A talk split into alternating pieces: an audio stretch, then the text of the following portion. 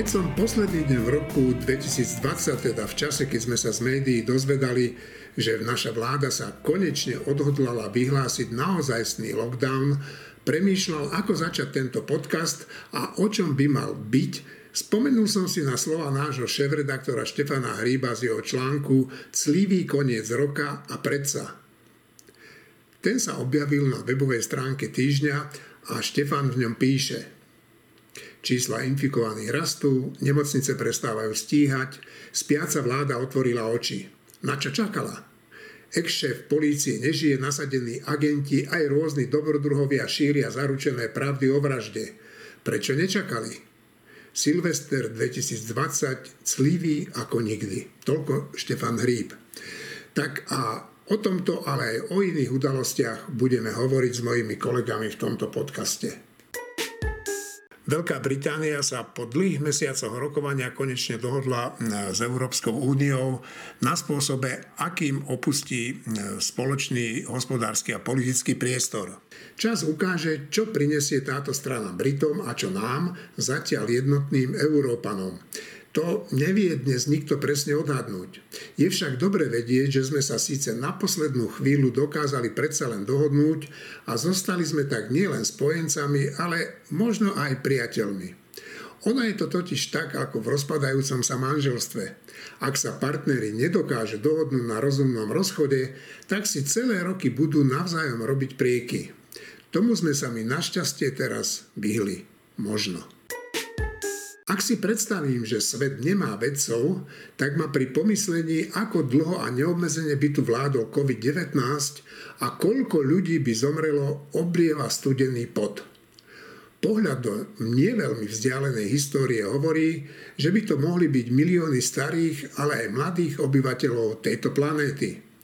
Prežili sme, hádam, najturbulentnejší rok a celosvetová pandémia nám ukázala, aké je ľudstvo na jednej strane zraniteľné, ale na strane druhej schopné sa prispôsobiť a postaviť sa čelom k problému a nakoniec prežiť.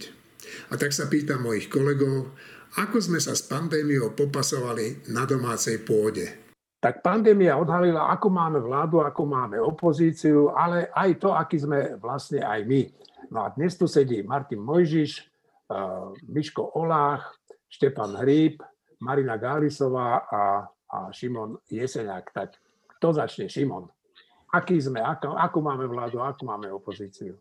Ja prejdem k tomu tretiemu bodu, že aký sme my. Ja nemám rád pojmy, ako sú národ a, a my. To správanie smerom k pandémii je veľmi individuálne. Myslím si, že drvivá väčšina ľudí sa správa zodpovedne, dodržiava nariadenia a dokonca k tomu nepotrebuje ani, ani tvrdšie vládne opatrenie, keďže sú, keďže sú zodpovední. Takže to je moja reakcia hlavne na to, ako sa správame my. A my sa správame v značnej väčšine zodpovedne a dobre. No, ale tie čísla nejako o tom nevypovedajú a ešte navyše, keď som videl, čo sa deje na uh, svahoch lyžiarských, tak to, to by som teda dovolil si povedať, že to celkom tak nie je, ale hlási sa Marina. Ja súhlasím s tým, že ak chceme hovoriť o národe a kolektíve, tak v prvom rade sú to jednotlivci. Neviem, či úplná väčšina sa správa zodpovedne, v tomto by som možno celkom nesúhlasila, ale som skeptická, čo sa týka vymáhania opatrení pretože myslím si, že kto sa nechce obmedziť sám dobrovoľne, tak ako ho obmedzíme? Jedine tak, že k nemu postavíme toho vojaka s tým samopalom a to sotva pôjde. Tak si myslím, že to silné volanie po tvrdom lockdowne, ktoré sa ozývalo, e, má jeden dobrý dôsledok. A tým dobrým dôsledkom nie je nutne tvrdý lockdown, ale skôr to, že vidíme, že veľa, veľa ľudí je ochotných sa obmedzovať. A aj keby im teda ten tvrdý lockdown nebol udelený, tak sa budú správať čo najlockdownovejšie.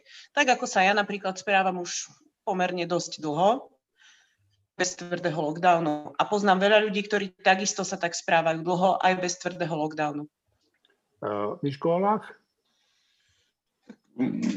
Čo dodať, už bolo veľa povedané, pokiaľ by sa dodržiavali pandemické opatrenia zodpovedne, tak by sa nemuselo pristúpiť k týmto tvrdým pandemickým opatreniam, ktoré prichádzajú neskoro a si myslím, že sú nevyhnutné a je dobré, že konečne teda k ním došlo, k týmto tvrdým pandemickým opatreniam, len dúfajme, že budú dodržiavať.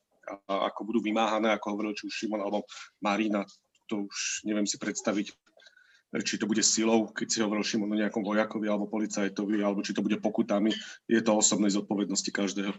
No, ja som v úvode citoval z Terexu článku Štefana Hríba. Števo, tak ty, ty čo povieš na to? Aký sme, akú máme vládu, akú máme opozíciu? Tak ja poviem iba poznámku, že ja si zase ja si veľmi ctím slobodu jednotlivca a myslím, že celý týždeň si ju ctí, ale súčasne si myslím, že existuje niečo ako my a to my je vytvárané vzťahmi medzi nami, že nežijeme izolované ostrovy, ale sme nejakými a, a preto som to aj napísal. A čo sa týka správania toho my, tak t- táto pandémia je strašne zložitá a komplexná vec, kde sa úplne ťažko hovorí, čo je čoho príčinou a, a kto za čo môže. E, aj najlepšie vlády aj najzodpovednejšie vlády a aj najdisciplinovanejšie národy majú veľké čísla. Čiže, čiže povedať, že teraz máme veľké čísla, pretože sme nezodpovední, je v rozpore s týmto. Na druhej strane je asi pravda, že keby sme boli úplne zodpovední, tak by tie čísla boli menšie. Asi. Neviem. Eh, čiže, eh, čiže o zodpovednosti by som v tomto prípade ja nehovoril, lebo neviem tú mieru zodpovednosti alebo nezodpovednosti nás na Slovensku posúdiť. Čo ale viem posúdiť, sú tie opatrenia, respektíve postup e, zodpovedných, zodpovedných orgánov a inštitúcií a ten je, ten je v tejto druhej vlne katastrofálny. E, katastrofálny z viacerých dôvodov. Jedným z nich je ten, že sa z toho stala politika, že zo zachraňovania ľudí a zo zachraňovania zdravia sa stala politika a to sa prejavuje tak, že že keď nie je po, po vôli predsedu vlády, že musí byť celoplošné testovanie, tak proste není ani to lokálne, ktoré je ale pritom najdôležitejšie v tých najzamorenejších oblastiach. To je katastrofálne zlyhanie v tomto prípade predsedu vlády. Ďalšia katastrofálna vec je s, tým, s, tým, s tými testami. E, teraz budeme pol roka riešiť, že kto môže za to, že tu testy nie sú, alebo že príde iba jedno lietadlo, alebo či mali prísť dve lietadla ale veď to je celé od začiatku zvrátená vec, že ak si niekto vo vláde, napríklad minister zdravotníctva, myslí, že malo byť 5 miliónov testov, tak to mal zohnať. Prečo to dávajú ako úlohu niekomu, kto to nemá vôbec v kompetencii, v tomto prípade ministrovi hospodárstva, alebo prečo to nezohnali hmotné rezervy ako predtým. Zase len z politických dôvodov za trest, alebo že chcú zo Sulíka urobiť zlého, alebo proste prichytiť ho pri tom, že urobí zlý obchod. No proste, že tento spôsob manažovania pandémie, kde ide o naše životy, teda o životy našich starých rodičov a rodičov, je, je podľa mňa že tak, natoľko sebecký a natoľko e, prekvapujúci až pre mňa, e, že všetko ostatné, zodpovednosť jednotlivcov a zodpovednosť nás a či sme my, je úplne druhoradé, že to, vedenie, tí, ktorých sme si zvolili a tí, ktorí majú tú kompetenciu od nás, z našich daní, E, riadiť tú kompetenciu, podľa mňa, že úplne zlyhali v druhej vlne. Že je to úplne ich zodpovednosť a keď teraz budú hovoriť, že teraz som zachytil nejaký status predsedu vlády, že, že hľadanie vinníkov si necháme až na potom. No, hrozné. No, nakedy potom? Veď ten vinník je známy a je to ten, ktorý píše tieto statusy. No, ja som včera pozeral ten jeho taký prejav, kde sa snažil vyzerať štátnický po zasadnutí tej pandemickej komisie a bol to teda tristný pohľad na predsedu vlády, ktorý táral úplné hlúposti a neodpustil si zase útoky na toho nešťastného Sulíka. Martin Mojžiš. Ešte ja už nemám k tomu, čo povedať, čo bolo povedané. Súhlasím. Dobre, dobre. Tak e, trošku k inej téme, ale ktorá sa tiež týka e, tejto pandémie a to je ten e, spôsob, akým sa tu prijímal ústavný zákon o, myslím, výnimočnom stave, alebo jak sa to volalo, tak e, veľká kritika opozície sa zniesla dokonca niektorých, niektorých novinárov, niektorých právnikov, niektorých aj ľudí, ktorých dobre poznáme. Šimon, čo si myslíš o tom zákone samotnom a aj o tom spôsobe, aký, aký ho prijali? Začnem o tom zákone. Ten zákon bol asi do značnej miery potrebný, avšak mal mať obmedzenú platnosť. Ten ústavný zákon mal platiť povedzme do 1. júna, ako vo svojom pozmeňováku, ktorý nakoniec poslankyňa Hatrechová ale nepredložila, navrhovala v horšom prípade do konca roka 2021, ale ten ústavný zákon nemal mať en blok platnosť už navždy.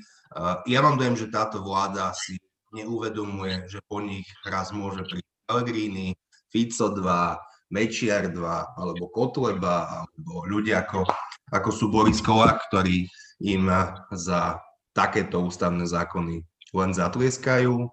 Takže to je najväčší problém. Marina? Ľudia sa najviac sústredili, čo som sledovala diskusie na Facebooku a iných sociálnych sieťach na formu príjmania toho zákona, čo je pochopiteľné, pretože to bolo veľmi viditeľné. No ale problém je v tom, že to príjmanie toho zákona síce absurdné, komické, mm, na zlosť, nesmierne popudzujúce, e, odviedlo pozornosť od, toho, od obsahu toho zákona. A tu, keby som prečítala celý text, ktorý napísal Peter Zajac k tomuto ústavnému zákonu e, a máme ho uverejnený na našej týždňovej web stránke, tak e, nebolo by už čo dodať. Proste ten zákon je zlý, e, napáda samotné demokratické základy tohto štátu, nahlodáva ich spôsobom, toto poviem ja, to tam asi nebolo, akým podľa mňa by ich nahlodávať mohla jedine diktatúra.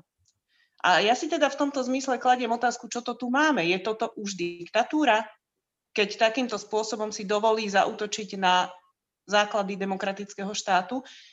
Neodvážim sa odpovedať, že áno, je to diktatúra ale odvážim sa odpovedať, že to má veľmi nebezpečne blízko k veľmi neštandardnej forme vládnutia.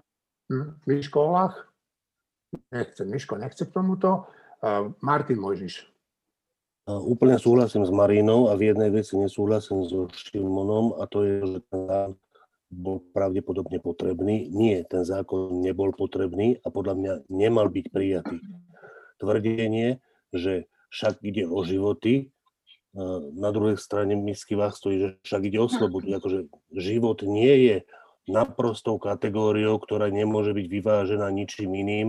Keď sa učíme e, vlastenecké básničky, tak sa učíme, že za slobodu treba položiť aj život a to sú nie debili, ktorí položia život za slobodu, ale hrdinovia. To poprvé. Ale po druhé, ja si myslím, že to, čo hovorila Marina, je naprosto kľúčové a je to jeden balík, že ako sa ten zákon prijímal, aká forma vlády tu je a prečo sa ten zákon prijímal. Akože v tejto krajine sme si po Ficovi a Pelegrinim a títo to prebrali totálne, zvykli na to, že príjmanie zákona v zrýchlenom konaní je norma. Že to normálne sa zákony už takmer neprijímajú, všetky sa prijímajú. Proste oni menia pravidla, to je ako hrať bridge s niekým alebo šach, s tým, že ten druhý má právo meniť pravidlá počas tej hry a mení ich podľa situácie na šachovnici alebo podľa kariér, ktoré dostane do ruky. Meň, to, akým spôsobom to teraz urobil ten Mikas, že ešte deň predtým nebolo možné, aby sa stretli a on to umožnil, to je len, to je len dovedenie toho dokonca. Ale základná vec je, že, taký, že ten zákon, že sa predlžuje možnosť, eh, a to ja nesúhlasím ani s tým, že malo to byť schválené, keď tak s nejakým obmedzením. Nie, to vôbec nemalo byť schválené. Okrem iného, Šimon, kvôli záchrane ľudských životov.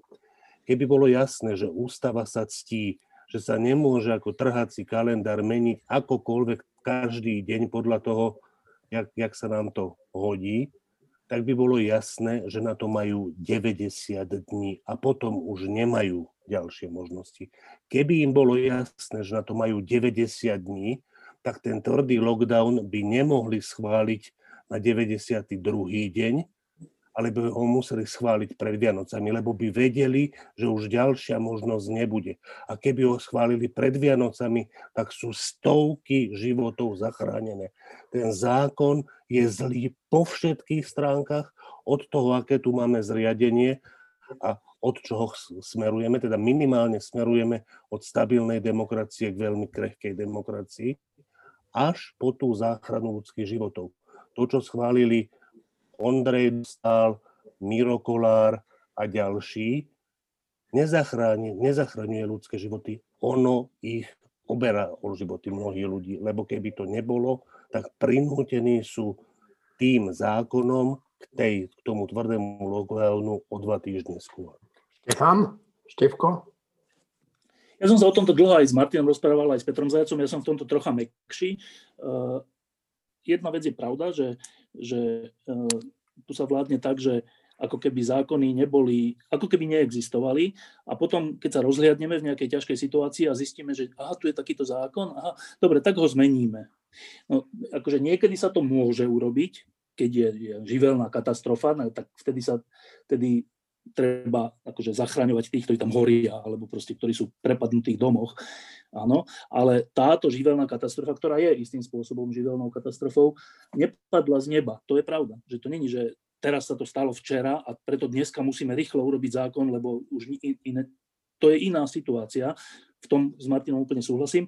E, sú tam dve, iba tak doplním dve veci. E, jedna vec je, že že tí, tí akože rozumnejší poslanci tam dodali tú vec, že do toho zákona, že e, to môže, že to môže e, že, že to musí teda potvrdiť parlament, že vláda teda rozhodne, ale musí to potvrdiť parlament do 20 dní. A ešte tam pridali, že ak sa ak príde námietka na ústavný súd, tak ústavný súd tiež o tom môže rozhodnúť do desiatich dní, čiže pomerne rýchlo, je tlačený toto o tom, že či je ten e, núdzový stav vyhlásený právom alebo neprávom. Teda inými slovami, že keby prišla nejaká bláznivá, e, totalitná zostava a chcela by ten zákon e, zneužiť na, na, neviem, na, na uklieštenie slobod, aj keď nebude pandémia, no tak je tu ešte parlament, ak by taká vláda bola a ak by ten parlament vo väčšine bol s tou vládou, čo by asi bol, tak je tu ešte ústavný súd, ktorý môže povedať, že nie. No, čiže sú tam takéto,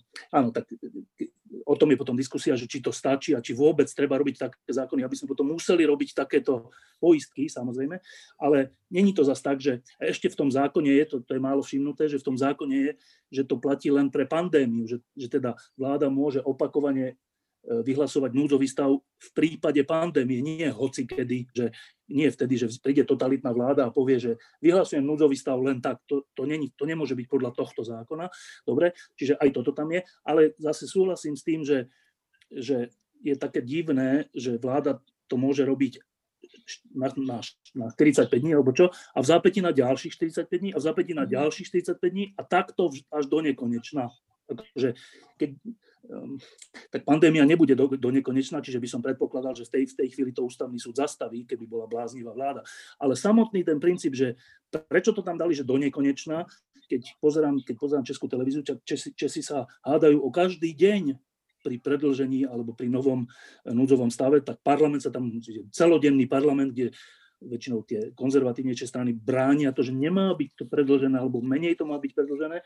Každý deň bránia. My sme dali, že, že, že navždy opakovane, bez akéhokoľvek bránenia. Vôbec som si nevšimol, že by to niekto bránil. A tam, ja si nemyslím, že táto vláda je tá, ktorá to chce zneužiť v zmysle, že teraz na, z nás urobí otrokov alebo niečo. Nemyslím si to, ale to, že tu nemáme ani poslancov, ani ústavných právnikov, ktorí by vôbec o tomto uvažovali, že počkaj, je to v poriadku, prečo my o tom máme uvažovať, čak o tom by mali uvažovať ústavní právnici verejne na stránkach novín a všade, v televíziách, že je to v poriadku, je, to medzi, je, je z toho nejaké riziko z hľadiska ústavy, myslel ústavodárca to takto alebo nejako inak, to, ja by som si veľmi rád vypočul takéto e, diskusie, ale Ernest Valko je zavraždený, Pálo Holender je už starší pán, Ivan Trima je starší pán a ja už neviem, kto je dnes ústavný právnik, o tom sme sa aj s Martin rozprávali, že ja vlastne neviem, či tu my máme ústavných právnikov, že Procházka, to je politik a navyše skrachovaný. Kto je ešte ústavný právnik, neviem. Čiže, čiže mňa na to mrzí aj toto, že to ukázalo, že my vlastne hĺbšie nerozprávame o tomto štáte že my, my, my, my dokážeme akurát tak, že aha, je nejaký problém, tak rýchlo niečo zmeníme, niekto, dajte niekto nejaký návrh, hoci kto, hoci kto dá ten návrh a prejde to. Čo je hm. také narábanie so štátom ako deti. No, to, to ma na to mrzí. No, najprv Martina, potom Marina. Len pár poznámok. Čo vlastne povedal, že tam sú nejaké poistky, aj, aj že tie poistky sú slabé. Prvá poistka je parlament, kde stačí, aby to schválil prostou väčšinou, nemusí byť ústavná väčšina. A, a akože kto má vládu, ten má parlament. Vždy je to tak, ináč akože to znamená, že neviem si predstaviť, že by nejaký parlament, ktorý vyslovil dôveru tej vláde, ju pri takejto veci položil.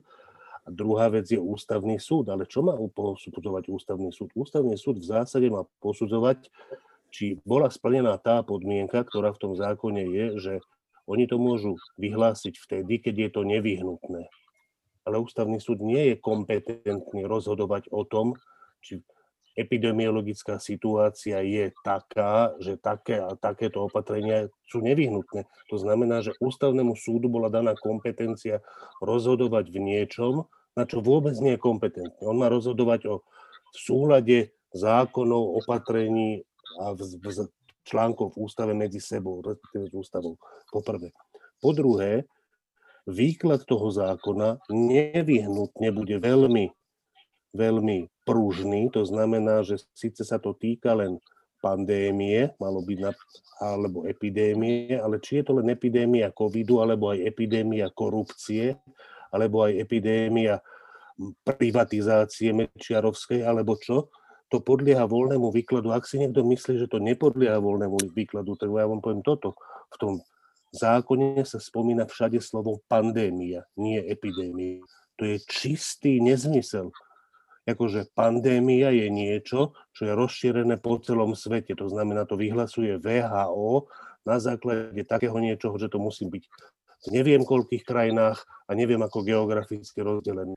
Ale pre núdzový stav na Slovensku je to absolútne irrelevantné, či je to pandémia, alebo či je to epidémia na Spiši, alebo na východnom Slovensku, alebo na západnom Slovensku, alebo na celom Slovensku. Tam všade malo byť slovo epidémia. Slovo, epidémia, slovo pandémia sa bude vykladať ako epidémia. Ten zákon je od začiatku napísaný tak, že potrebuje voľnejší a nie doslovný výklad. A potom, kde sú hranice tej, toho nedoslovného výkladu? Ja si myslím, že nikde. A dávať do rúk takýto zákon Matovičovi a jeho vláde a povedať, že i toto snad nezneužije, podľa mňa trošku pri veľký optimizmus. Marina? E, niekoľko vecí. E, úplne súhlasím s Martinom, že to použitie slova pandémia je nešťastné ale to nejde len o slovo, ide jednoducho o to, že ak chceme tvrdiť, že zákon bude účinný alebo budú sa obmedzenia robiť iba v prípade pandémie, tak sme vlastne e, zavesení na šnúrke odgatí Svetovej zdravotníckej organizácie, pretože podriadujeme vlastne celé, celé uplatňovanie určitého zákona vyhláseniu pandémie, ktoré robí Svetová zdravotnícká organizácia. Ona sa pokojne môže rozhodnúť, že túto pandémiu bude nie že potiahne, ale že ju nezruší oficiálne ešte niekoľko rokov. Pretože my nevieme, ako sa bude vírus správať. Evidentne vírus mutuje, e, vakcinácia síce prebieha, ale prebieha rozličným tempom a na niektorých miestach, napríklad u nás veľmi žalostným tempom. Tomu Takže sa dostaneme. Pokojne, áno, pokojne vyhlasovanie, pokojne to, tá pandémia môže byť potiahnutá ešte dosť dlho.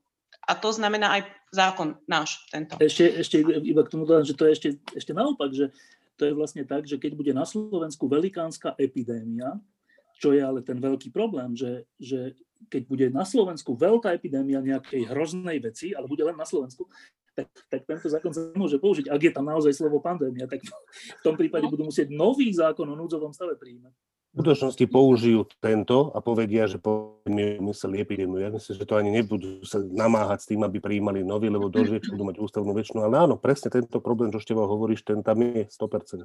No a ja by som k tomu, eh, než skončíme na túto tému, rád dodal jednu vec, že prečo si teraz uvedomujem, keď počúvam vás a keď som počul čo aj Petra Zajaca, Fera Mikloška, ešte niektorých iných ľudí, eh, že vlastne väčšina ľudí, vrátane mňa, keď som sa o tom zákone e, dopočul a keď som si kúsok z neho prežil, mne to nepripadalo nejaké hrozné. Čiže ten zákon je nebezpečný v tom, že veľa ľudí si ani neuvedomuje to nebezpečie, ktoré ten zákon do ich životov prináša. A to musím povedať, že ja som teda lepšie informovaný ako väčšina tejto populácie, tým nechcem povedať, že som múdrejší. A ale ten zákon je naozaj veľmi nebezpečný a veľmi zneužiteľný. Ale nechajme zákon zákonom a poďme na poslednú vec. Môžem ja ešte sekundu. Áno, jasné, samozrejme. To, čo ste povedal, že, že to je podľa mňa že úplne presné. V skutočnosti nebezpečnejšie než samotný ten zákon je to, že ľudia ako Miroslav Kolár a Ondrej Dostal, proste, že, že najlepší poslanci, ktorí tam sú, a treba si uvedomiť, čo za hoveda sú medzi tými 150 poslancami, ale aj dobrí, veľmi dobrí poslanci si neuvedomujú nebezpečenstvo takýchto vecí a to je oveľa nebezpečnejšie než samotný ten zákon. No, ja som napríklad predtým, e, než ho prijali v tom parlamente, hovoril ráno s Jurajom Šeligom, ktorý e, bol veľmi pohoršený tým zákonom, odsudzoval a, a chystal sa tam vlastne aj neísť do toho parlamentu, nakoniec tam išiel a chystal sa, že predniesť nejaký zásadný prejav a potom, keď predniesol ten zásadný prejav v tom parlamente aj potom na tej tlačovke, tak on ho to vlastne, on ho obhajoval. Šimon. Pardon, veď Juraj Šeliga to celé, celé moderoval, veď on viedol tú schôdzu a snažil sa, aby ten zákon prešiel expresne rýchlo. On urobil všetko, čo mohol, aby tam nebol ani vždy priestor na diskusiu. Niektorí poslanci sa snažili ešte, ešte eh, dotlačiť parlament k tomu, aby sa nejaká diskusia otvorila, takže Juraj Šeliga bol jeden nakoniec, jeden zo strojcov toho, toho rýchleho konania podľa mojich informácií viacerí poslanci sa snažili práve o to zmiernenie toho zákona a jeho značnú úpravu. Dokonca mali podporu viacerých poslaneckých klubov, ale táto iniciatíva bola zablokovaná známym milovníkom Veľkej Británie Štefanom Holim. Dobre, e, ešte Dobre, iba ešte počkajte, no. aby sme boli, aby sme boli no. zase spravodliví, tak uh, Juro Šeliga v tom rozhovore, čo si ty s ním, ty s ním uh, um, Eugen urobil, tak uh, teraz vyzerá ako, že je nekonzistentný, ale on v tom, ja som si ho znova vypočul, on v tom rozhovore protestoval proti tomu Mikasovskému spôsobu príjmania toho, že deň predtým umožní, aby tí poslanci tam mohli byť. On neprotestoval proti obsahu toho zákona, naozaj som si to vypočul, no. čiže v tomto, v tomto to by bolo nespravodlivé, keby sme toto hovorili. Ale on, druhá, sú, on, Druhá ešte vec, to že... súkromne povedal, vieš, tak... No to, že neviem, dobre, ale no, to, to, to, si neviem ako hovoriť, ja neviem, či si dobre pochopil, že ti povedal, že neviem, komu sa vyjadril. Dobre, dobre. Ale, čiže to bolo takto a čo sa týka tých, tých, tých poistiek, tak bol to práve Ďuro Šeliga a asi predpokladám, že aj Miro Kolár, on dostala títo ľudia, ktorí tam tie poistky dali, takže aby sme ich zase nehádzali do jedného vreca. No, len to som chcel. No, to nikto neháže ani. Ešte niekto k tomu? Ja, ja by som ešte povedala jednu vec. E, nikdy v dejinách neprišla tyrania na koni zlých úmyslov. Vždy sa priniesla na krásnom bielom tátošovi, ktorý hovoril, my vás ochránime, my vám urobíme len a len dobre. A toto, tu, tento zákon je zlý preto a okrem iného. A ja si myslím, že najväčší, najväčší jeho problém je v tom, že opäť nám sem prináša obmedzovanie, odkrajovanie zo slobody v rámci dobrých úmyslov, kvôli dobrým úmyslom. A keďže je to kvôli dobrým úmyslom, tak aj veľmi dobrí ľudia a morálni ľudia sú ochotní skloniť hlavy a povedať, že áno, je to nevyhnutné. A toto je strašne nebezpečné, pretože všimli ste si, komu sme prenechali dialog na tému sloboda, komu sme prenechali tému slobody, my sme ju hodili na chodník. Nie všetci, nehovorím za seba, ja určite nie. Peter Zajac určite nie. O mnoho lepší ľudia ako ja určite nie, ale nie je ich veľa. Ale väčšina ľudí dobrých, morálnych, ľudí s dobrými úmyslami hodila tému slobody na chodník a kto ju odtiaľ zdvihol? Mám to povedať? Kotlebovci, Ficovci, Hlasáci, najväčší odpad? Alebo ako to mám povedať, nebudem používať slovo odpad na ľudí, je to škaredé, ale myslím si, že intelektuálne, morálne tí ľudia nie sú na takej výške, aby túto tému, keď ju zdvihnú, nepošpinili. Ale ešte zase, aby sme, prepáč, že zase, aby sme, aby sme neboli že jednostranní, že tak poprvé, že Smer, Kotleba a kto, hlas, oni nehovoria vôbec o slobode. Však oni zaviedli núdzový stav, tak hádam, nebudú teraz hovoriť proti núdzovému stavu, to je celé hra a divadlo a to nemôže nikto myslieť vážne z normálnych ľudí, že, on, že oni teraz zdvihli schodníka tému slobody, no tak akože mne je to smiešne, čo oni hovoria. Dobre, a druhá vec, že, a druhá vec, že zase takto, že keď je nejaká, keď sa niečo, teraz odhľadníme od tohto zákona, ale všeobecne, že keď sa niečo ťažké stane v nejakej krajine a vláda príjme nejaké opatrenia typu, že evakuujú to mesto, ktoré je zamorené biologickou zbraňou, alebo že, neviem, že je zemetrasenie, no tak, tak tých ľudí premiestnia, alebo teda dajú im ubytovanie niekde inde. Tak akože dobre, prísne vzaté, všetko to je proti slobode, ale zase ani sloboda není najvyššia hodnota v tom zmysle, ako Martin hovoril o živote. Že všetko to má nejaké pre a proti. To není tak, že keď nejaká vláda príjme nejaké opatrenie nevyhnutné, hociaké, tak ktoré ide proti slobode, lebo je to vtedy nevyhnutné, viť biologická zbraň, tak ja by som tú vládu automaticky neobviňoval z toho, že siaha na slobodu a je to nepriateľ slobody. Keby sme, my boli, keby sme my boli v tej vláde, robili by sme, nemyslím v tejto našej, ale v takej situácii, tak by sme tiež museli siahať na slobodu. Určite, no, ale je rozdiel medzi opatrením, ktoré je jednorazové a je rozdiel medzi zákonom, ktorý má neobmedzenú platnosť. Martin, Martin? E, že keď, to, čo hovoril Marina, že keď, keď vieš od začiatku, že je to na 90 dní, a že je nie zákonom, ale proste duchom zákona a slušným správaním neprípustné, aby si 90 dňovú lehotu si predlžoval, ako Štefan vravel, do nekonečna, n krát 40 dní, tak v tom prípade od prvého dňa, od prvého dňa, kedy vyhlásiš ten 90-dňový núdzový stav, musíš rozmýšľať veľmi intenzívne o tom, čo budeš robiť po 90 dňoch. Keď máš možnosť, že na 89. deň protizákonne zvoláš parlament, aby ti, aby ti zmenil pravidlá, no tak potom nemusíš rozmýšľať, naozaj stačí. Ďalšia vec, ktorú sme tu ešte nespomínali, že jedna z vecí núdzového stavu je, že môžeš povolávať lekárov povolávacími rozkazmi z miesta bydliska, inde môžeš ich nechať slúžiť, čo znamená, že všetci, všetky noviny, ktoré sme sa unizono zhodli na tom, že osobnosťami tohto roka svetovými aj domácimi boli jednak vedci, ktorí pracovali na výrobe vakcíny a aj liekov, ktoré zatiaľ ale nie sú veľmi úspešné. A zdravotníci v prvej línii, tak treba povedať, že tí zdravotníci v prvej línii tam neboli ako hrdinovia. Oni tam boli ako vojaci, ktorí tam musia ísť a keď, keď nejdeš, keď nebojuješ, tak si dezertér. To znamená, že to sme mali tú vládu vyhlásiť za, to, za tú osobnosť roka, že donútila tých lekárov. Mm. Lenže tí lekári, keď to robia z donútenia, tak aj ich pocit, aj ich vlastný pocit, že sú, že sú hrdinovia, že to robia ako je si, oslabený. znížený, je oslabený a to má znova úplne praktické dôsledky podľa mňa už len na imunitný systém tých lekárov a tých sestier, na mieru ich unaviteľnosti a tak ďalej. To znamená, že nechať to po 90 dňoch na tých lekárov, ja si myslím, že by sa nepraznili, že by, ne, že by neodišli všetci na dovolenku, že by nepovedali, že my už sme tak unavení, že si potrebujeme oddychnúť a vyprázdnilo by sa to. Mimochodom, keby to povedali, tak to asi znamená, že sú tak unavení a potrebujú si niekoľko dní oddychnúť.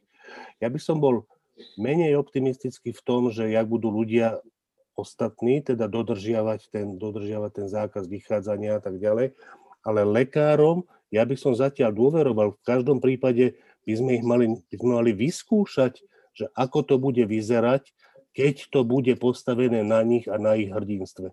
Zatiaľ ich oceňujeme ako najhrdinskejších, ale keď to ide k tomu, že už nám, vyčer, že nám sa vyčerpáva ten čas, keď ich k tomu môžeme donútiť ako nevoľníkov, tak to radšej ten čas predlžíme. To sú podľa mňa, že, že k ním, k tým najdôležitejším ľuďom sa chováme ako k sluhom. Otrasné s týmto, Martin, ja musím len súhlasiť, lebo ja som s niektorými tými lekármi hovoril a oni sa vlastne cítia tak trochu ponížení, lebo, eh, lebo naozaj robia, čo môžu a keď vidia, že vláda, ako to povedal aj Štefan, že dlhé, dlhé dni, dlhé týždne sa tvári, že sa nič nedeje a, a, oni kričia, zúfalo kričia, vrátane tých vedcov o pomoc, no tak eh, to naozaj nie je dobrý stav a žiadne, nikto ich nedonúti potom prísť do tej nemocnice. Oni si samozrejme nájdu nejakú výhovorku, keby bolo treba. No, ale tak poďme k poslednej tej veci, ktorá sa týka e, pandémie alebo epidémie a to je e, vakcína. No tak ja to začnem tak trochu tak divne, že mne to prípada až nechutné, ak sa tu prebiehajú rôzni politickí nímanti, v tom, že oni sú tí, ktorí presvedčia ľudí, aby sa nechali očkovať, že verejnosť presvedčia, a to tak, že sa nechajú oni zaočkovať. A to sú teda niekedy veľmi mladí ľudia, ktorí by e, to nemuseli robiť, ale hlavne neviem, aká je ich schopnosť presvedčiť ľudí, aby sa kvôli ním dali v budúcnosti očkovať. Marina. Eh, ja som už o tom napísala, eh, musím to zopakovať. Pre mňa je absolútne absurdné, aby sa takíto ľudia vyhlasovali jednak za kritickú infraštruktúru štátu, lebo mnohí z nich sú jednoducho len úradníci sediaci niekde na zadku.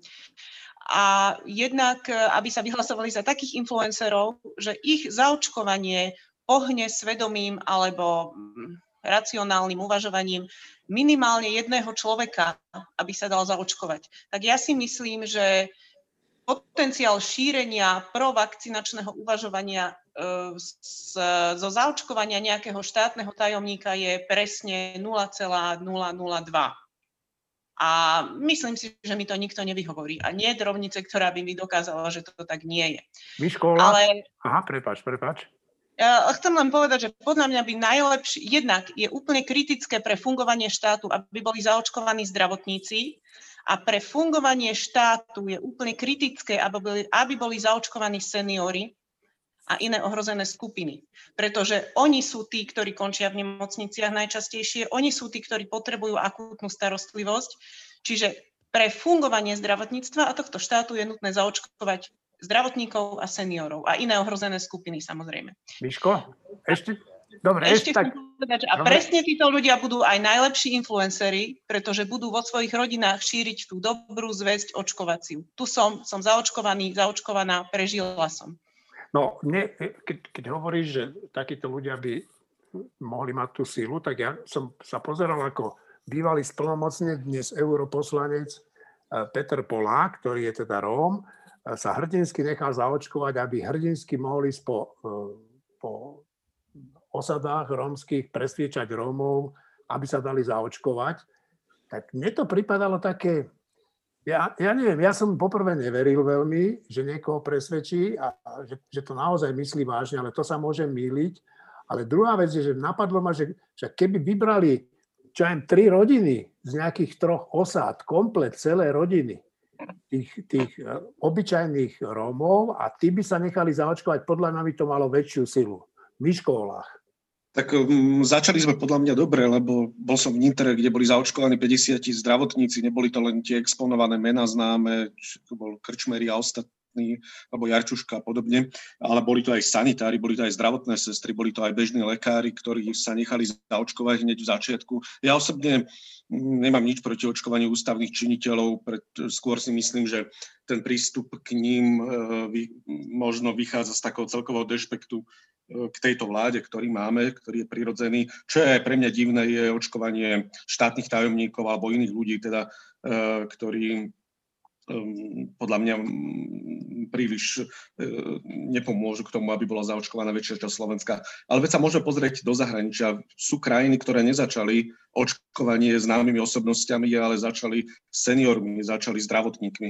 Mm, tento prístup sa aj mne viac páči. Aj verejné aj, to, to, no. ja, poviem, ja mám v tomto opačný názor, teda, uh, ja si, teda, ktorý vychádza ale z matematiky, že uh, tých, tých očkovaní potrebujeme milióny na to, aby to bolo účinné. E, no ale na to, aby milióny ľudí sa dali zaočkovať, tak potrebujeme, aby tomu verili a aby aj prebehla nejaká kampaňa, tá, ktorá teda zúfalo neprebieha, podľa mňa. Hovorili, že bude, ale ja som si žiadnu nevšimol. Robíme ju my, ale teda nikto iný ju nerobí.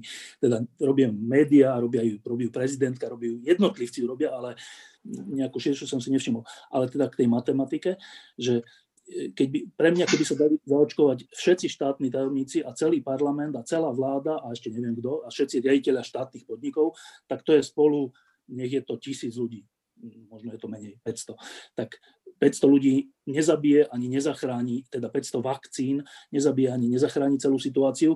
Čo, čo by sa ale dalo vtedy povedať je, že pozrite sa, všetci zodpovední, všetci štátni dôležití ľudia sa dali zaočkovať, tak ja by som kľudne s týmto súhlasil, ak by to pomohlo tomu, aby tie milióny sa potom dali zaočkovať. Že tam tých, tých vakcín by sa toľko neminulo, že sa potom nedostane na starých ľudí. To tak nie je. To, to je zanedbateľné množstvo, ale potenciálne s veľkým vplyvom. To, ja mám tento názor. No ale tu skôr ide o to, že e, nebudí to dobrý dojem u ľudí, keď vidí, že sa dávajú očkovať ľudia, o ktorých ľudia ani vôbec nič nevedia. To je ten môj problém. To je funkcia, vieš, že funkcia. No, Vo mne to bude dobrý dojem. No, to je tak. no dobre, však. E, ja ešte tomu Peťovi Polákovi len takú drobnosť. Peťo Polák je najúspešnejší rómsky politik za tých 30 rokov, či sa nám páči alebo nepáči, po Gejzovi, Adamovi alebo po tých prvých, ktorí boli tesne po revolúcii.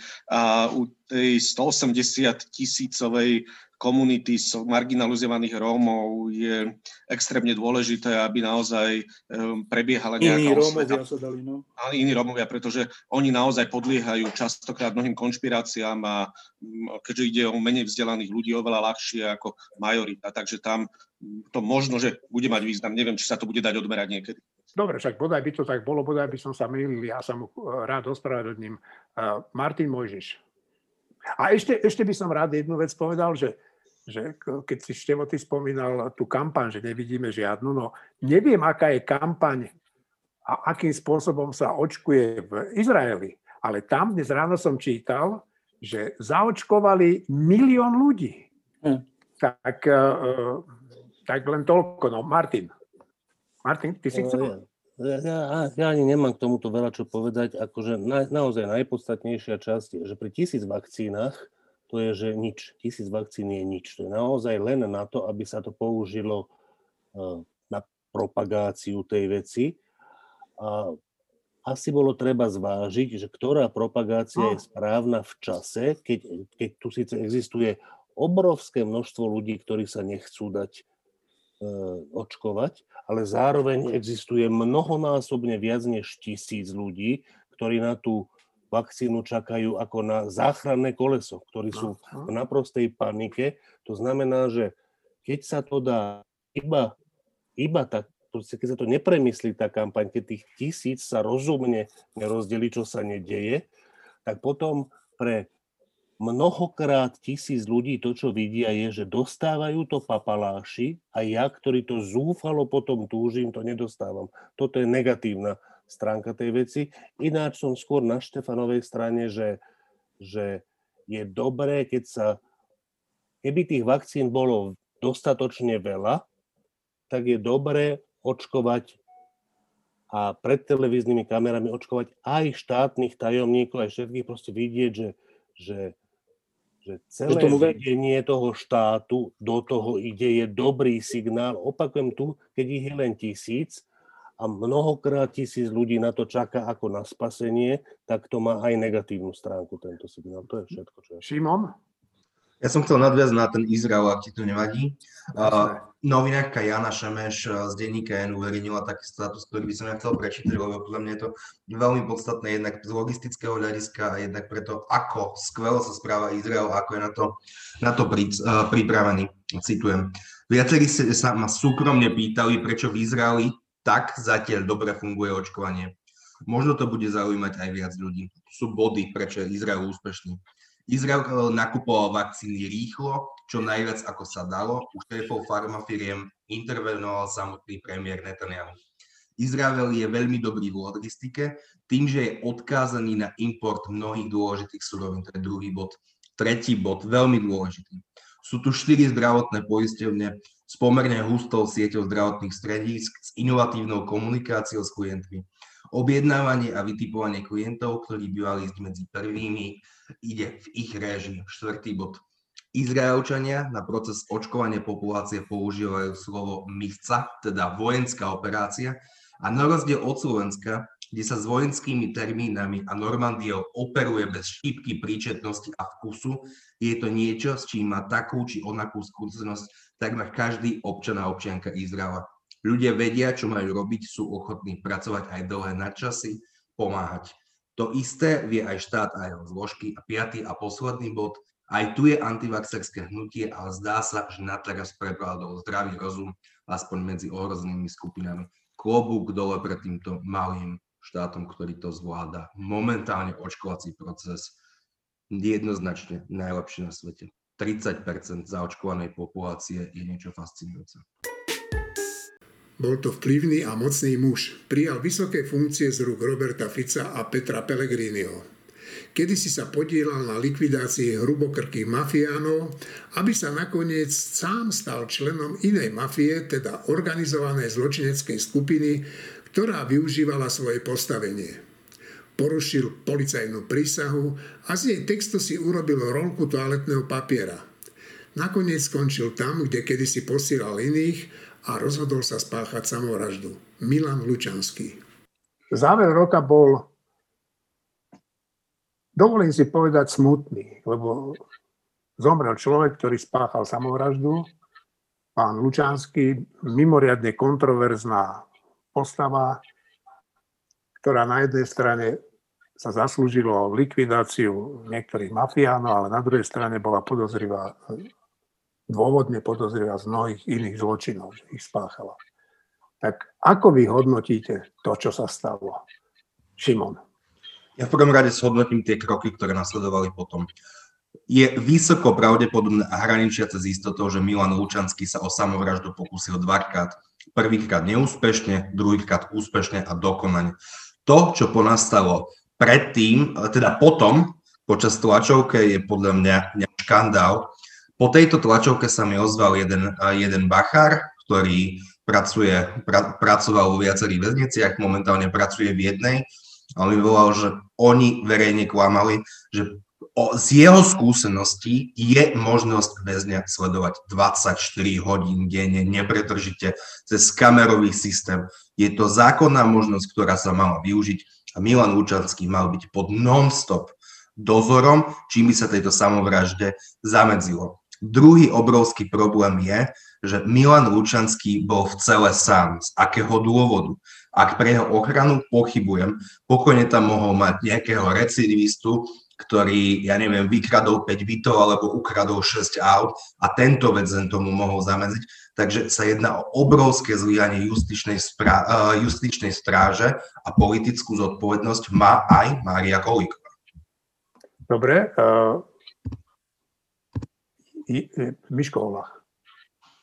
Ja som skôr povedal osobnú skúsenosť. Niekoľkokrát um, v, minu, v minulosti, keď som bol v praxi, tak moji klienti pokusili o samovraždu alebo spáchali samovraždu. Viem, že je to trošku iné, ale bolo to aj, bola to úspešná samovražda častokrát, aj keď mali spolubývajúceho, ktorý na nich dával celú noc pozor a podarilo sa im spáchať samovraždu a bolo to častokrát po kontrole lekára. Chcem povedať svoju skúsenosť, není je zo sociálnych zariadení, není z výkonu trestu odňatia slobody, že pokiaľ človek je odhodlaný a mm, spáchať samovraždu, tak z mojej skúsenosti sa mu to minimálne ten pokus podarí. A vrátim sa k tomu, čím som začal. Niekoľkokrát sa stalo, že dával na klienta pozor iný klient s ním a podarilo sa mu spáchať samovraždu, úspešnú samovraždu, upozorňujem. Dobre, Šimon? Áno, ale my sme mali minimalizovať akúkoľvek možnosť úspešného pokusu na samovraždu. Ak by tam bol ďalší väzeň, znížeme ju a ak by dozorca na neho cez kameru pozeral 24 hodín denne, tak ju minimalizuje na úplné minimum. Lebo ak by sa e, pokúsil obesiť na teplákovej bunde, tak za dve minúty tam ten dozorca je a zachraňuje. Určite Štefan? áno, to nespochybňujem. Štefan? No, akože vyzerá to tak na prvý pohľad, že a vlastne aj na druhý, že, že ten, to prvé zranenie mohlo byť tiež pokusom o samovraždu, ale ja som tam nebol. A ja už mám toľko skúseností z, z niečoho, že niečo nejak vyzerá a potom to tak není, že ja to už ani nebudem hovoriť. Že, že ak to tak bolo, že ten prvý pokus bol tiež pokus o samovraždu, to prvé zranenie alebo tak, tak to je úplne iná situácia. Ak to tak nebolo, znova je to iná situácia. Čiže, čiže e, ak to tak nebolo, tak všetci hovoria, že pán Lučanský bol v zásade silná osobnosť, u ktorého by nikto nepredpokladal samovraždu. Čiže ak, ten prvý, ak to prvé zranenie nebolo pokusom o samovraždu, tak nebol dôvod e, na nejaké akože 24-hodinové sledovanie, lebo, lebo nie je to typ človeka, ktorý by išiel spáchať samovraždu. Ak to tak bolo, tak je to inak. Ja neviem, či to tak bolo, čiže neviem sa k tomu tak silno vyjadriť. Ale, ale je, je, je, zle to vyzerá. No. Proste je, je fakt, že to zle vyzerá tak, ako ten Mikas vyzeral zle. tak, tak aj toto vyzerá zle. No proste akože nejde karta tejto vláde nejako, že v dôležitej veci, dôležitej veci, ktorú všetci sledujú, je to zrazu také prepolované, že, že ako, keby, ako keby človek, ktorý spáchal samovraždu, bol skoro až že obeď. Tak trocha je toto vo vzduchu, pričom ale že, že realisticky, že obeď koho? Že ak spáchal samovraždu, tak to je obeď seba. Ak tú, ak tú samovraždu spáchal kvôli tomu, že dôkazná situácia v jeho prípade bola e, beznádejná pre neho, no tak tak to je, je obeď svojich činov, čo je smutné, ale dávať to na niekoho iného, že akože táto vláda zabila Lučanského, to je hrozné. A ja to už čítam, že už je to, už aj všelijakí ľudia, už Jano Čarnogórsky dokonca povedal šialenú vec, že možno, možno to bolo preto, možno preto bol tak povedať odstránený, lebo vedel, ako to bolo naozaj s vraždou Kuciaka a Kušnírov. Tak, tak to, už, to už je že bláznivý svet. No a, a toto je, to, to je na tomto hrozné, že, že aj, aj akože normálni ľudia si vlastne v, te, v tej konštelácii, ako sa to udialo, začnú vlastne hovoriť, že ale tak nebol to vlastne, že chudák a že, a že vlastne kto je na tom, kto je na vine. No tak ešte raz, keď niekto spácha samovraždu, tak sa zabil sám. Toho nezabili nejakí iní ľudia.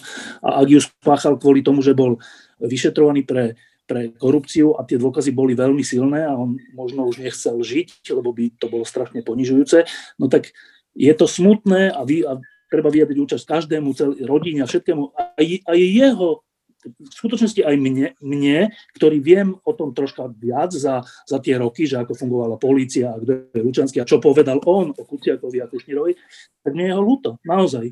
Že to nie je tak, že my tu žijeme v krajine, kde opozícia, koalícia alebo, opo- alebo teda novinári, ktorí sú kritickí k bývalej vláde, sú radi, keď niekto z nich zomrie. Veď to tak nie je. Nie je to ľúto. Ale prepolovať to tak, že, že vlastne my sme ho zabili, no to je hrozné. To je že hrozné. No, ty si e, povedal jednu, jednu takú vetu, v ktorej sa objavilo, že už aj normálni ľudia si myslia, a spojil si to s pánom Čarnogórským, tak neviem zrovna, že či je to dobré spojenie. Martin Mojžiš.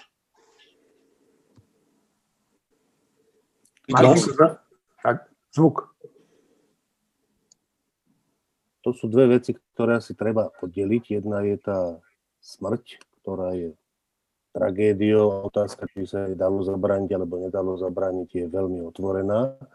Druhá otázka je, či sme sa o to mohli pokúsiť, to, čo vraví Šimon, a teda mohli sme sa o to pokúsiť.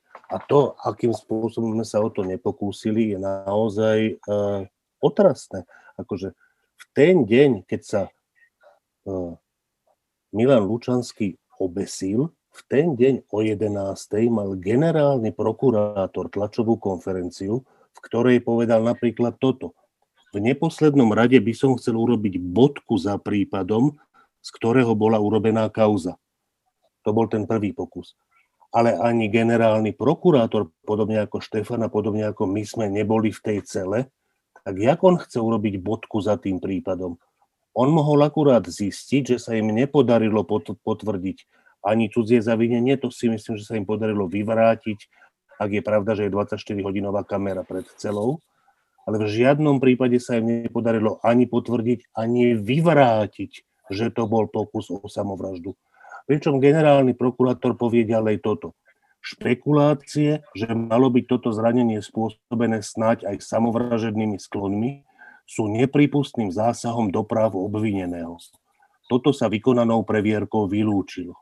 Tak ja by som chcel povedať generálnemu prokurátorovi, že to sa žiadnou vykonanou previerkou nevylúčilo, pretože vylúčiť to nie je možné. Po druhé, špekulácie, že to mohlo byť spôsobené samovražednými sklonmi alebo zámermi, nie sú žiadnym nepripustným zásahom do práv obvineného, ale psou povinnosťou každého policajta, vyšetrovateľa a prokurátora kvôli ochrane života Milana Lučanského a kvôli e, tomu, aby svedčil o veciach, o ktorých svedčiť môže, aby sa teda ten jeho prípad a ďalšie naviazané prípady podarilo rozkryť. Akože generálny prokurátor ukázal, že je to presne ten generálny prokurátor, ktorého sme sa čo sme sa obávali. A ešte tretiu vec, odcitujem, čo povedal na tej tlačovke o Janovi Lučanskom, že ide o osobu, ktorá pre túto spoločnosť urobila aj veľa dobrého. Ja s tým nejdem polemizovať, či urobila veľa dobrého, alebo neurobila veľa dobrého, ale posledný človek, ktorý toto má hovoriť, je generálny prokurátor, keď vystupuje na tlačovej konferencii ako generálny prokurátor, nie ako Žilinka.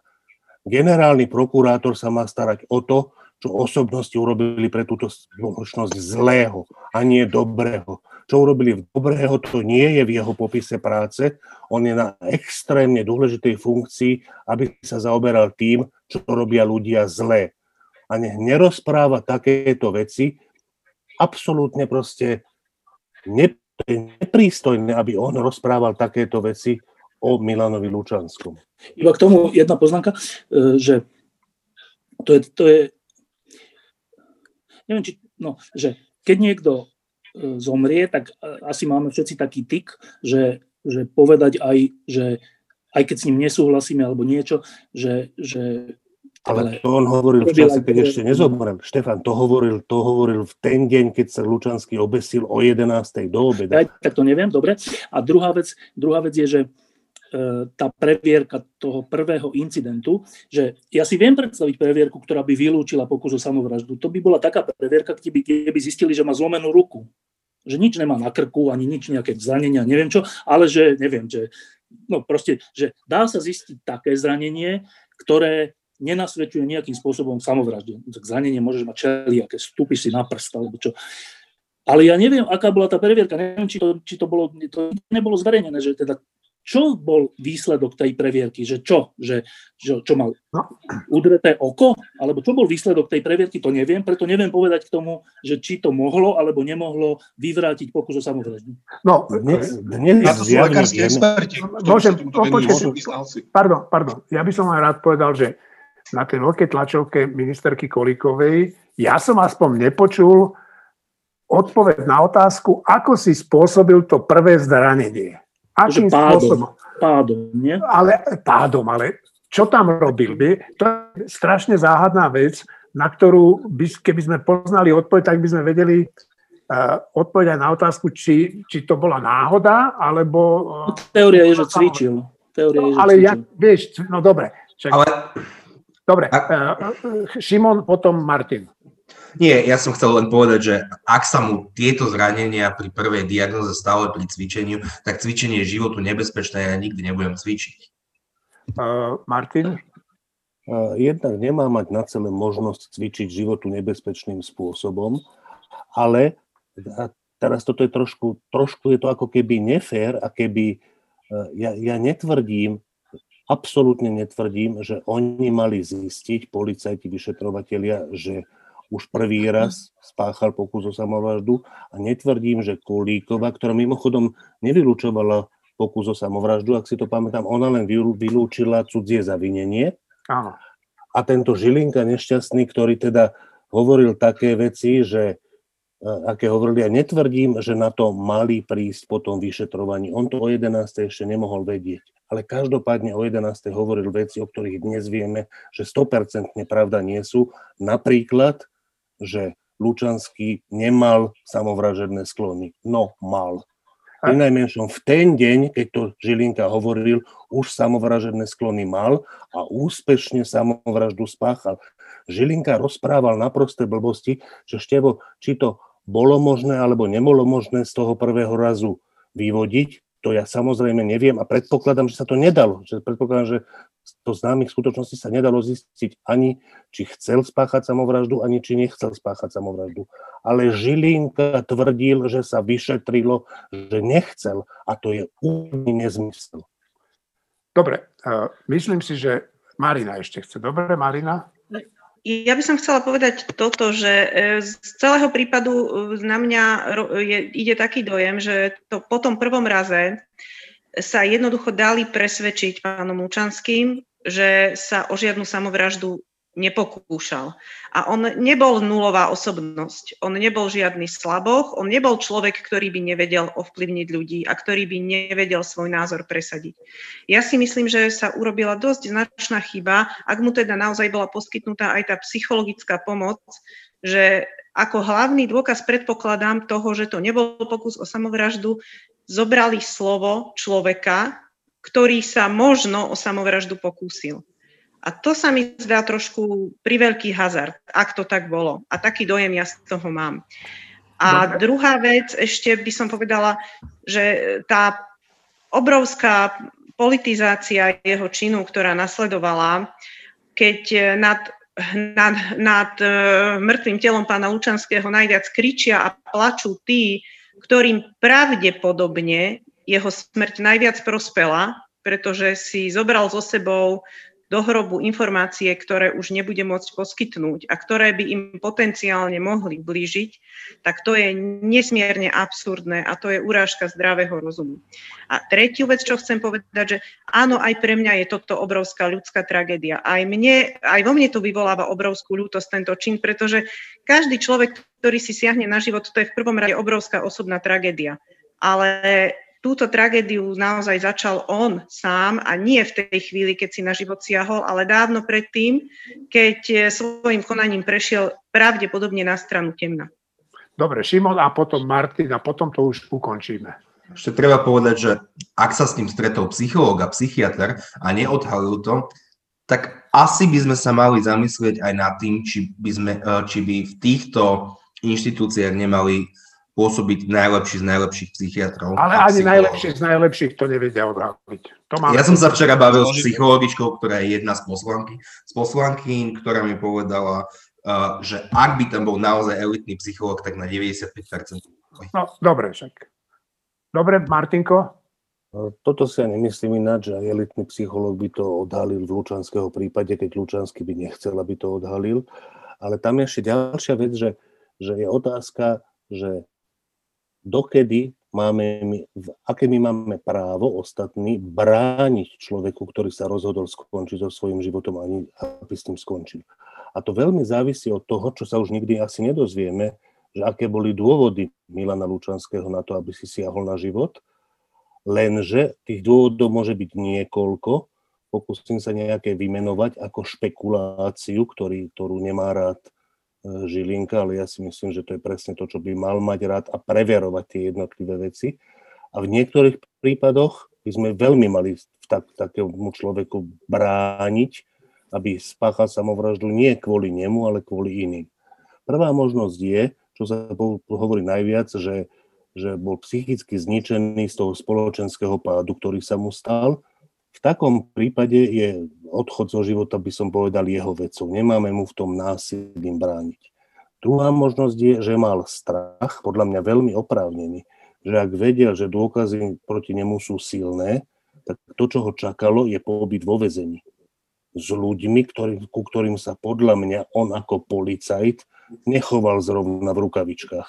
To znamená, že jeho by nečakalo obyčajné väzenie, jeho by čakalo teda myslím si, dosť tvrdé väzenie a predtým mohol mať taký strach. Ale tretia možnosť je, že chránil svoju rodinu. Že chránil rodinu a chcel dať jasne najavo, že on nepovie nič, moju rodinu môžete nechať na pokoji, ale v tom prípade bolo treba dať zvýše, teda bolo treba zvažovať aj túto možnosť, rozhodnúť sa pre zvýšenú ochranu jeho rodiny a čo najrychlejšie ho začať vypočúvať. Je do, dosť veľká šanca, že človek jeho typu by nepovedal nič, že by vydržal, ale ešte ale ešte raz, akože to už je otázka, že jak dobrých máme vyšetrovateľov, jak dobrí psychológovia sú tí vyšetrovateľia, ale v prípade, že páchal samovraždu kvôli ochrane svojej rodiny a kvôli tomu, aby si so sebou do hrobu zobral veci, ktoré vie, tak bolo v našom záujme nedovoliť mu odísť zo života, kým nepovie tie veci, ktoré vie. E, mňa jeden, ja, jeden ja, význam, významný advokát upozornil na ešte jednu možnosť a no. to je tá, že, že e, keď si teda súdený za korupciu a odsúdený, tak ti prepadne majetok, No, e, majetok teda aj tvojej rodiny. A keď spáchaš samovraždu, tak, ten majetok, tak sa tvoj prípad prestane vyšetrovať a tým pádom trocha aj chrániš e, teda majetok vlastnej rodiny, svojich detí a tak. Čiže, čiže ešte aj takáto vec tam je. No. Či, či, je to troška také morbidné, čo teraz všetko rozprávame, ale, ale akože, keďže je to dôležitá vec a je to dôležitý človek, ktorý spáchal samovraždu, tak asi treba povedať aj túto možnosť. Martin? To je mor... Ja hovorím od začiatku, že treba veľmi oddeliť tie dve veci, že, že, že, že samovraždu a smrť nejakého človeka a to, čo tá smrť znamenala z hľadiska orgánov činných v trestnom konaní, z hľadiska policie a prokuratúry. To sú dve veľmi oddelené veci. Ináč súhlasím, že by to bolo úplne morbidné a nemiestne sa o tom rozprávať. Dobre, tak e, ja vám ďakujem. E, Slovo ešte po vás dostane e, náš veľvyslanec v Českej republike, pán Káčer a potom pani Magda Vášariová. Ďakujem, majte sa pekne, pekný nový rok. Šťastný nový rok všetkým.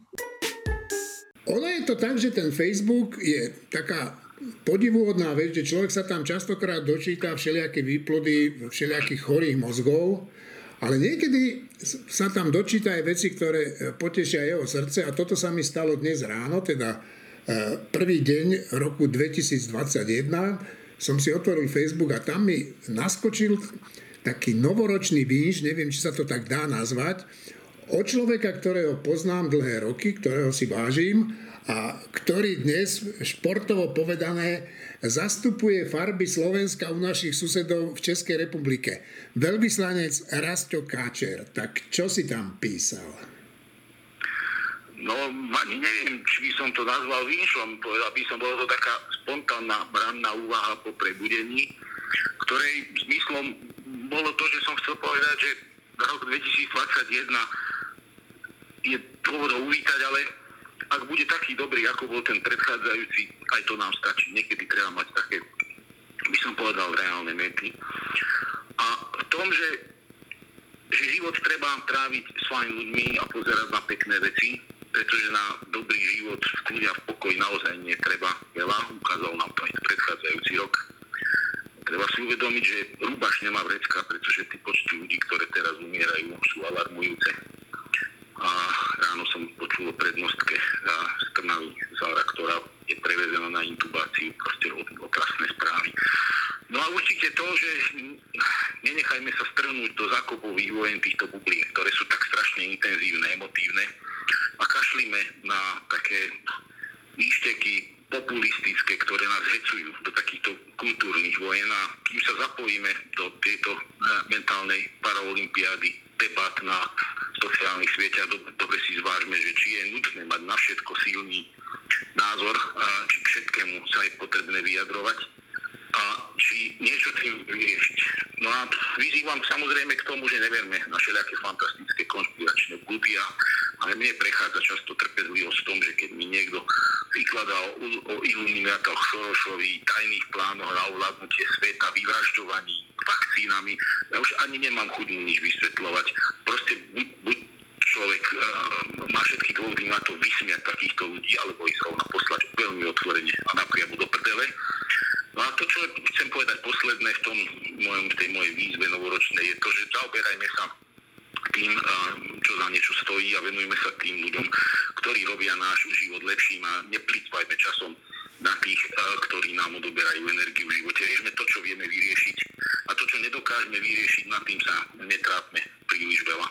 Vždy všetko nejako dopadne a z tohto života naozaj ešte nikto živý neodišiel a určite sa nemáme kam tomto duchu toto bola moja taká novoročná ranná úvaha pri ranejkách. Rasto, ja ti ďakujem, potešil si ma. Ja prajem tebe aj celej tvojej rodine e, ešte veľa pekných dní a rokov. Maj sa pekne. Na prelome rokov si ľudia zvyknú dávať rôzne záväzky, ktoré aj tak nakoniec nesplnia a vo veľkom posielajú priania svojim blízkym. Pred pár dňami som sa stretol s pani Magdou Vášariou a natočil som s ňou dlhý a zaujímavý rozhovor. Myslím si, že v jeho závere povedala niečo, čo by sme si mohli všetci zobrať k srdcu. Roky som sa snažila, aby sa nenaplnilo takéto predpoveď toho Bundestagu, že nie sme schopní vlastne prežiť samostatne. A keď už sa to teda stalo, nebola som veľmi nadšená, tak sme unikli, ako som už povedala, z tej lopaty babiaky. E, to bola moja, to bol to, to som chcela docieliť za každú cenu, aby Slovensko bolo rovnocenným partnerom v Európe, aby sme sedeli proste s našimi susedmi pri jednom stole, pri európskom stole a aby sme sa cítili konečne, ako sa hovorí po polsky, dovartošťované. To znamená, že akože aj, aj, aj o nás ide. Hej? Aj my tu máme svoju Uznaný. váhu uznanie, aby sme dosiahli. Teda to, čo, o čom snívali Štúrovci, Bernolákovci, proste, no Bernolákovci, nie, Štúrovci a tak ďalej a tak ďalej. V roky som venovala zahraničnej politike. Bola som dvakrát veľvyslankyňou a založila som Slovenskú spoločnosť pre zahraničnú politiku, čo je, myslím, dodnes veľmi renomovaný think tank, ktorý má medzinárodné kredit, kredit a vzťahy a tak ďalej, čo som veľmi šťastná. A, a, v, a potom som pochopila, že keď už sme teda boli bezpeční a pod dažníkom NATO a tak ďalej, že teraz treba začať pracovať na tej ťažšej úlohe a to je modernizovať Slovensko. Modernizovať slovenské myslenie. A to je otázka kultúry. To je otázka kultúry, založila som Via Kultúru.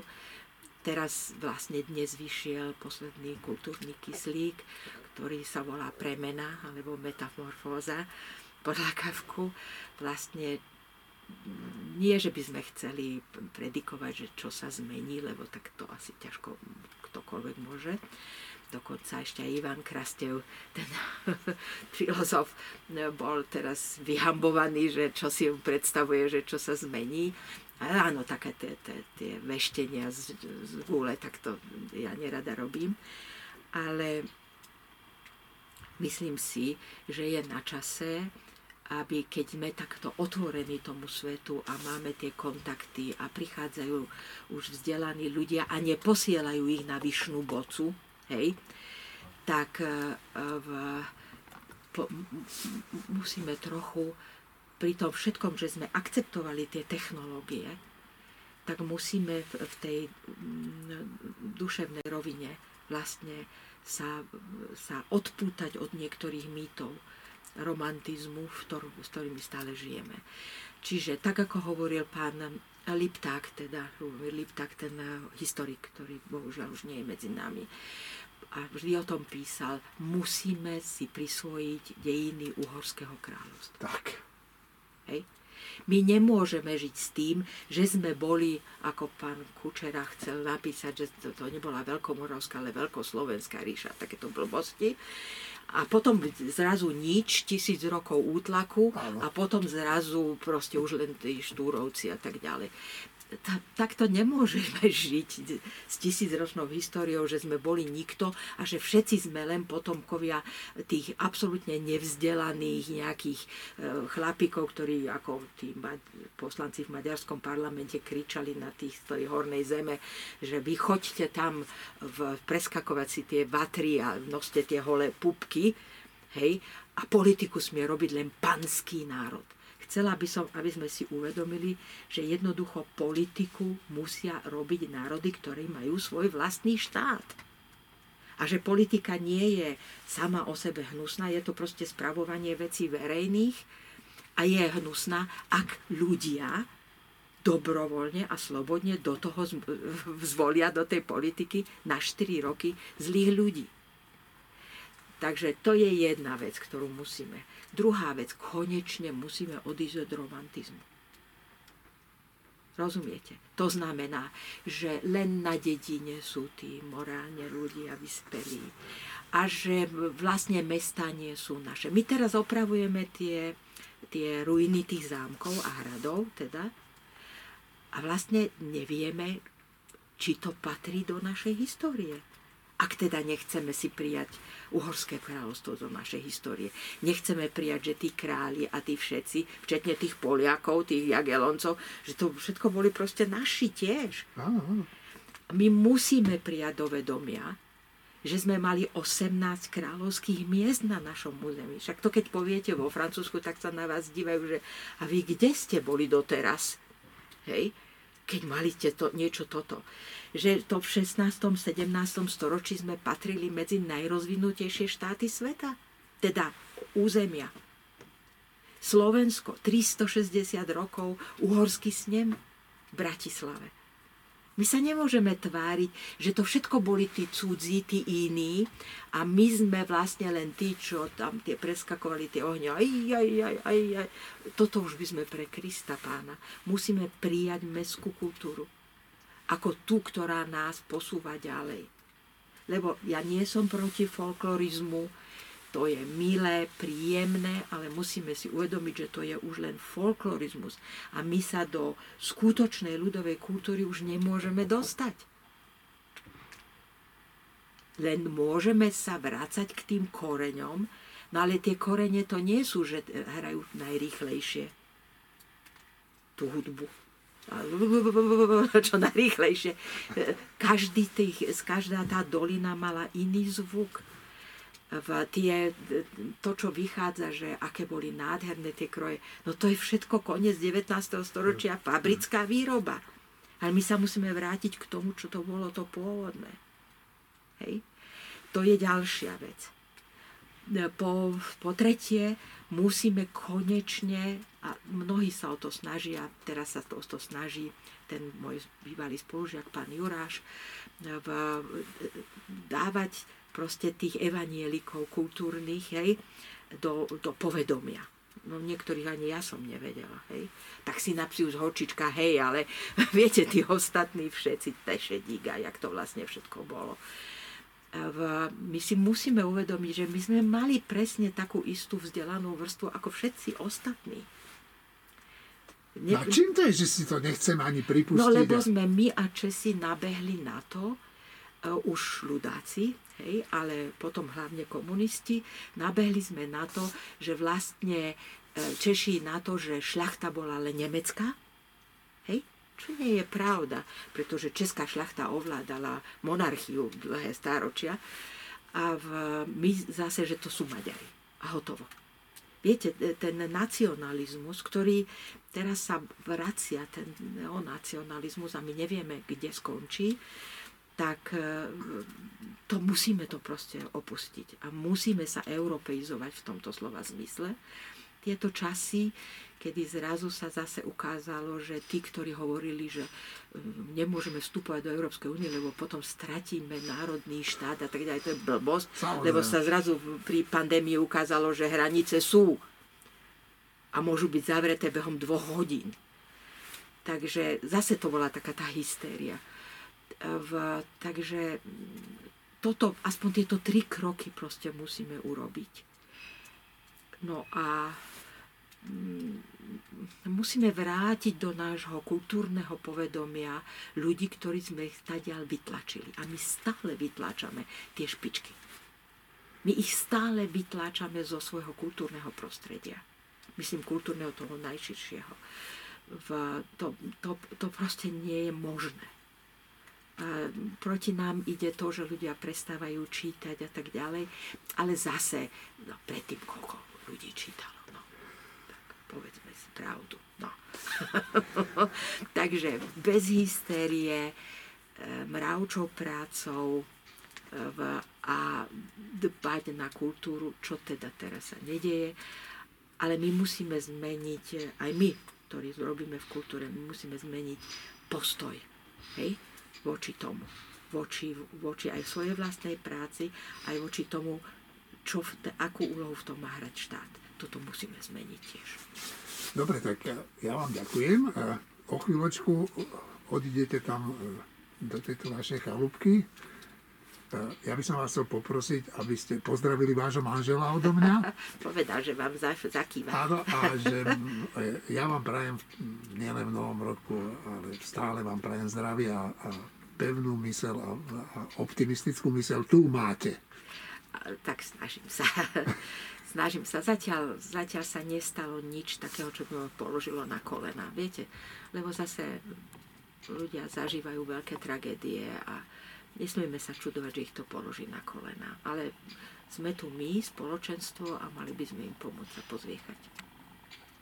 Prajem všetkým, aj ja, aj vám, aby ste aj keď samozrejme vy novinári musíte to trošku prikrašovať. A zase je to tu. Ale, ale aby ste si zachovali takú kritickú mysel, pretože ak ste hystericky trošku, tak vám uniká podstatná súvislosť, ktorá je tesne vedľa.